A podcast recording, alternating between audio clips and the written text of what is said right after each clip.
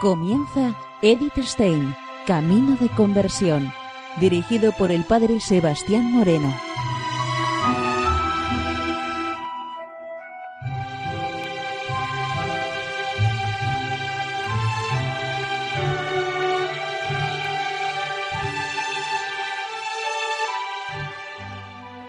Muy buenos días, nos dé Dios. Seguimos conociendo a Edith Stein, Camino de Conversión. En esta emisión de hoy vamos a continuar con el escrito que dejamos la semana pasada dentro de los escritos de formación cristiana. Una maestra en la educación y en la formación, Teresa de Jesús. Nos comenta Edith lo siguiente. Con ello, recibe la tarea de educar a una generación de religiosas las primeras moradoras del nuevo conventico eran cuatro novicias que la santa había recibido. Además vino ella misma con alguna hermana del convento de la Encarnación, a las que, al igual que a ella, el provincial había concedido permiso de pasar a la reforma. Más tarde, cuando el general de la orden le da permiso para fundar nuevos conventos de la regla primitiva, y no solo convento de religiosas, sino también de religiosos. Y cuando finalmente una muy extensa familia de la orden la considera como la propia madre, entonces su trabajo se hace inabarcable y mucho más difícil. El objetivo de la educación lo tenía claro delante de los ojos. Era un ideal de vida que ella traía en su corazón sin haberlo prácticamente comprobado, y un tipo de personas en consonancia con ese ideal. El ideal de vida era aquel por el que había suspirado desde que experimentó lo que significa el trato interior del alma con Dios. Un estilo de vida que pone a la oración en el centro y aparta de su camino todos los obstáculos contra los que había tenido que luchar en los 26 años de su vida conventual. Un estilo de vida que encuentra en la regla primitiva de nuestra orden, tal como el santo patriarca Alberto de Jerusalén había indicado en el año 1200 para los hermanos ermitaños del Monte Carmelo. En ella está expresado en pocas palabras lo que era tradición viva desde nuestro padre en la orden, el profeta Elías, que había llevado una vida solitaria de oración en el Carmelo, y así lo había enseñado a sus discípulos. Permanezca cada uno en su celda o en las proximidades, meditando día y noche la ley del Señor y velando en oración, a no ser que se halle justificadamente ocupado en otros quehaceres. Este es el núcleo central de nuestra primitiva regla. Los hermanos vivían como ermitaños en sus celdas. Solamente tenían en común un oratorio en el que se juntaban para el rezo del oficio y un refectorio para tomar la comida en común. Además, debían juntarse una vez a la semana para hablar de temas de la vida espiritual y para ser corregidos de sus faltas con amor fraterno. El sabio legislador sabía que la vida común es necesaria para la perfección cristiana, para ejercitarse en el amor al prójimo y mutuamente animarse en el tender a la santidad y para ayudarse a levantar de las caídas.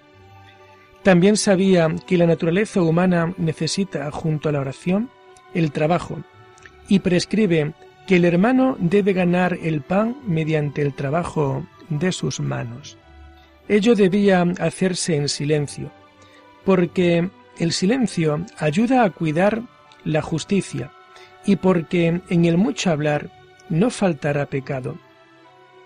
Debían de elegir de entre ellos a uno como prior, a quien con humildad obedecieran en todo y honraran como representante de Cristo. El prior, por su parte, debía con humildad pensar en la palabra de Dios y ponerla en práctica. El que quiera ser grande entre vosotros, que sea vuestro servidor, y el que quiera ser primero entre vosotros, que sea vuestro esclavo. La santa pobreza debía ser observada rigurosamente. También el modo de vivir debía ser severo. El comer carne, exceptuando los casos de necesidad, estaba totalmente prohibido. El periodo de ayuno en la orden comenzaba con la fiesta de la exaltación de la Santa Cruz y terminaba en Pascua. Esta era la ley bajo la cual la santa se puso a sí misma y a sus compañeras. ¿Cómo habían ser moldeadas las almas para que mediante ella y por ese camino pudiesen alcanzar la cima de la perfección? La Santa Madre lo ha dicho brevemente en las palabras. Esto es lo que las hermanas siempre deben atender. Sencillamente, en soledad, solo tratar de amistad con su divino esposo. Y después de la fundación del convento, era para ella grandísimo consuelo de verme aquí metida con almas tan desasidas. Su trato es entender cómo irán adelante en el servicio de Dios. La soledad es su consuelo, y pensar de ver a nadie que no sea para ayudarlas a encender más el amor de su esposo. Le es trabajo, aunque sea muy deudos. Cada vez que la santa, con indecibles esfuerzos y sacrificios, funda un nuevo convento, su mayor ganancia era ver cómo florecía un jardín de recreo para el Rey Celestial. Un pequeño grupo de almas fieles que totalmente se habían entregado a él y con su amor le querían ofrecer reparación por aquello que en cualquier otro lugar le estaba siendo quitado. ¿Cuál era el ideal de persona que ella se había figurado como objetivo de la educación? Se deduce quizás más claramente de una situación concreta que ella nos ha ofrecido acerca de una de sus hijas en el libro de las fundaciones. Allí se ve claramente el modelo de una carmelita, la hermana Beatriz del convento de Valladolid. Nos dice Santa Teresa, afirma las monjas y priora que en todo cuanto vivió jamás entendieron en ella cosa que se pudiera tener por imperfección, ni jamás por cosa la vieron de diferente semblante, sino con una alegría modesta que daba bien a entender el gozo interior que traía su alma. Un callar sin pesadumbre, que con tener gran silencio era de manera que no se le podía notar por cosa particular. No se halla haber jamás hablado palabra que hubiese en ella que reprender, ni en ella se vio porfía ni una disculpa, aunque la priora, por probarla, la quisiese culpar de lo que no había hecho, como en estas cosas se acostumbra para mortificar.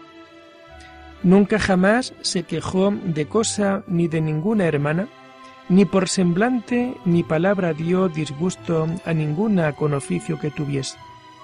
En todas las cosas era extraño su, con, su concierto interior y exteriormente.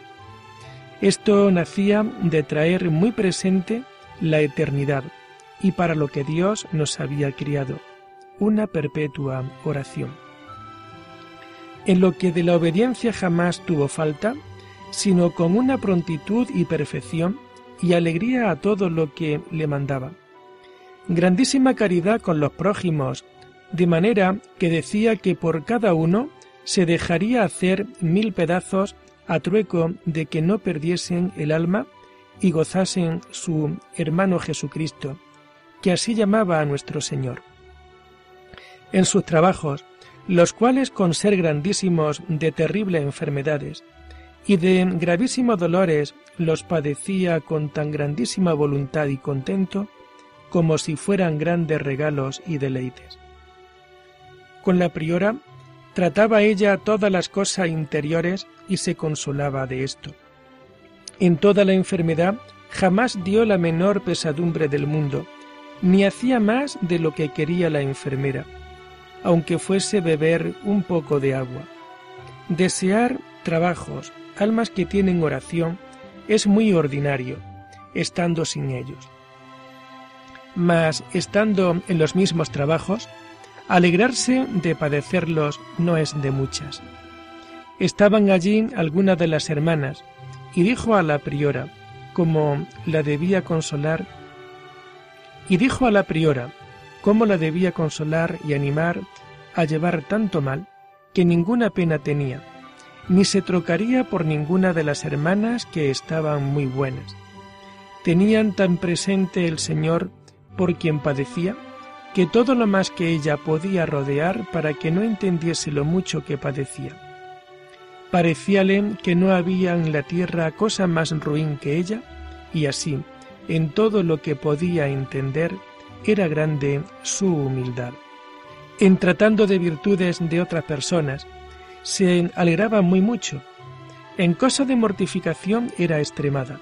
Disimulación se apartaba de cualquier cosa que fuese de recreación, que si no era quien andaba sobre aviso, no lo entendía. No parecía que vivía ni trataba con las criaturas según se le daba poco de poco. Todo lo que hacía de labor y de oficios era con un fin que no dejaba perder el mérito, y así decía a las hermanas, no tiene precio la cosa más pequeña que se hace, si va por amor de Dios y por agradarle. Jamás se entremetía en cosas que no estuviesen a su cargo. Así no veía falta de nadie, sino de sí. Sentía tanto que de ella se dijese ningún bien, que así traía cuenta con no le decir de nadie en su presencia, por no les dar pena. Nunca procuraba consuelo, ni en irse a la huerta ni en cosa criada porque, según ella dijo, grosería sería buscar alivio de los dolores que nuestro Señor le daba, y así nunca pedía cosa, sino lo que le daba, con eso pasaba. Pues, venido el tiempo en que nuestro Señor la quiso llevar de esta vida, crecieron los dolores y tantos males juntos, que para alabar a nuestro Señor, de ver el contento como lo llevaba, le iban a ver algunas veces.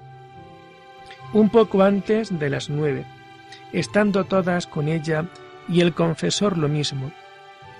Como un cuarto de hora antes que muriese, se le quitaron todos los dolores. Y con una paz muy grande, levantó los ojos y se le puso una alegría, de manera en el rostro que pareció como un resplandor. Y con esta alegría que digo, los ojos en el cielo, expiró, quedando como un ángel.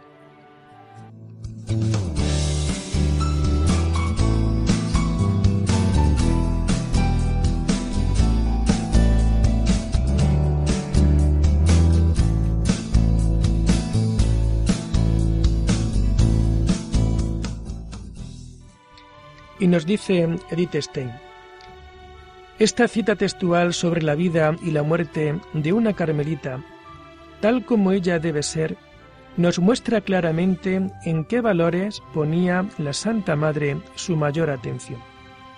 Como columnas fundamentales de todo el edificio, la radical humildad y la incondicional obediencia. Solo el que a sí mismo se tiene por nada, el que en sí mismo no encuentra nada que merezca la pena de ser defendido y a lo que agarrarse, solo en ese hay un espacio para el absoluto señorío de Dios. Puede estar seguro de que sigue la voluntad de Dios solo aquel que ha renunciado totalmente a su propia voluntad para sujetarla a una voluntad ajena al que ha conseguido el más difícil de los desprendimientos, que es el desprendimiento de sí mismo.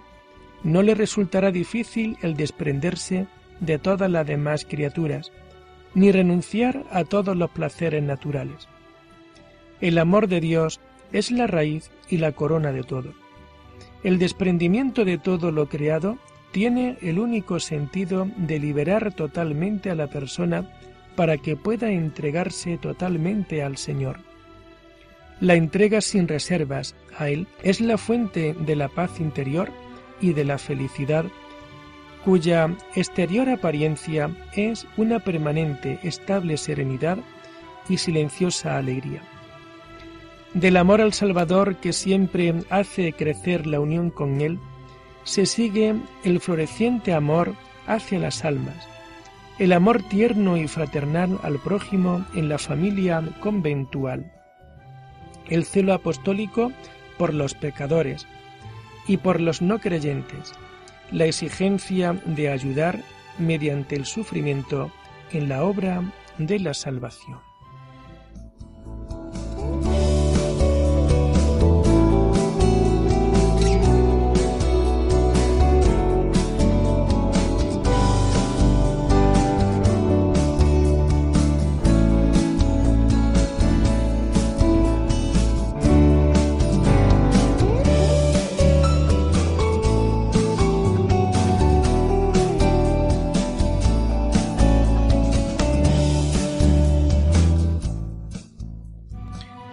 Seguimos con Eddie Stein, Camino de Conversión.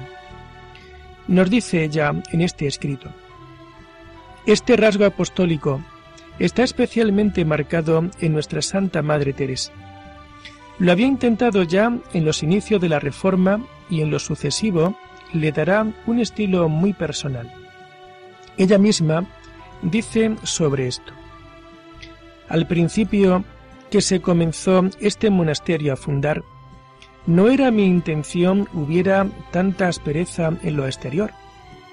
En este tiempo vinieron a mí noticia los daños de Francia y el estrago que habían hecho estos luteranos y cuánto iba en crecimiento esta desventurada secta.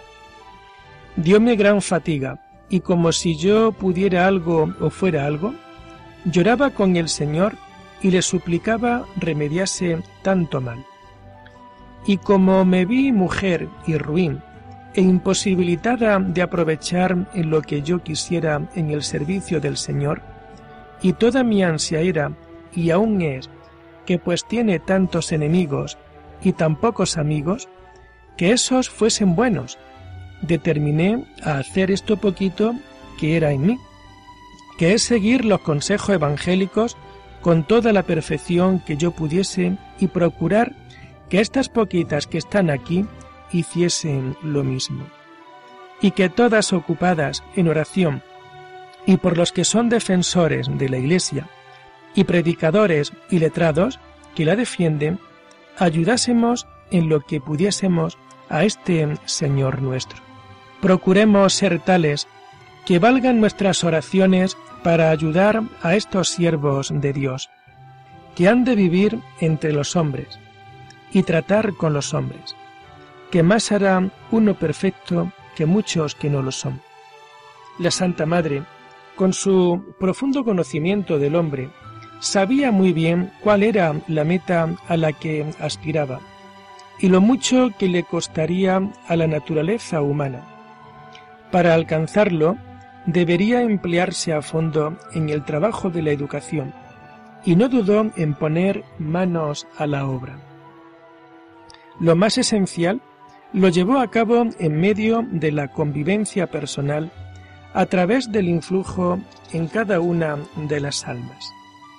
Acerca de ello, encontramos muchos datos en sus escritos y en sus primeras y en sus primeras hijas. Yo aquí quiero detenerme ante todo en las principales directivas en las que la Santa Madre expuso su trabajo de educación sus constituciones y el camino de perfección, libro que escribió como guía para sus hijas. Podemos entender las constituciones como ampliaciones de lo que está muy resumido en la regla primitiva.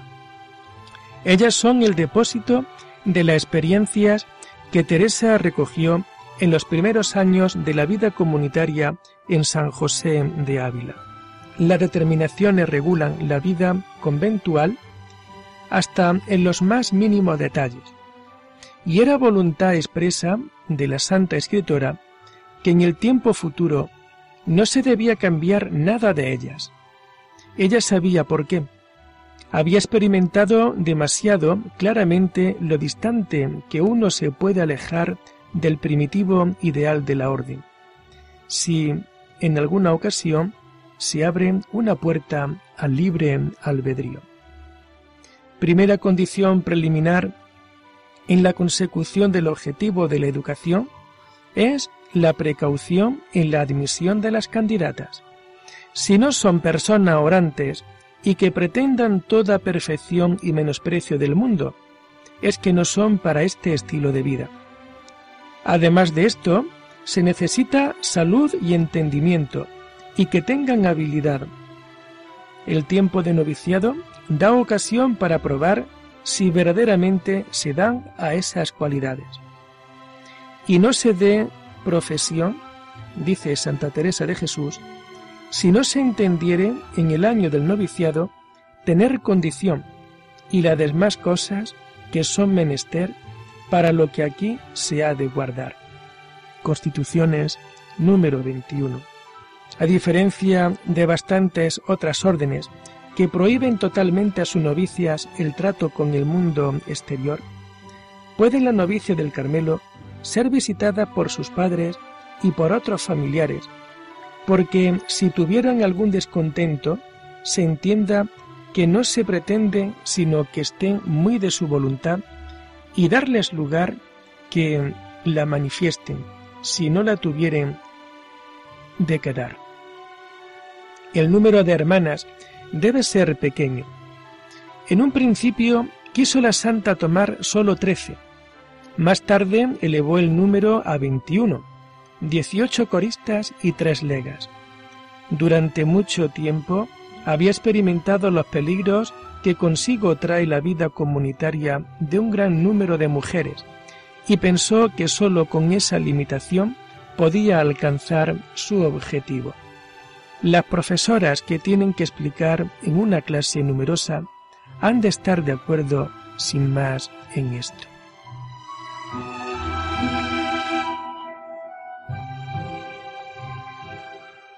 Y lo dejamos aquí por hoy invitándoles a seguir profundizando en la vida y en el mensaje de Edith Stein.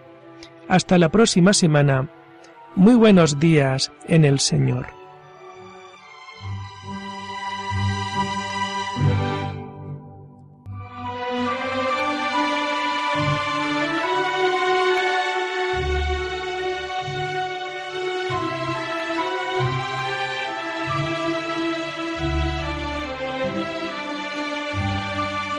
Han escuchado Edith Stein, Camino de Conversión, con el Padre Sebastián Moreno.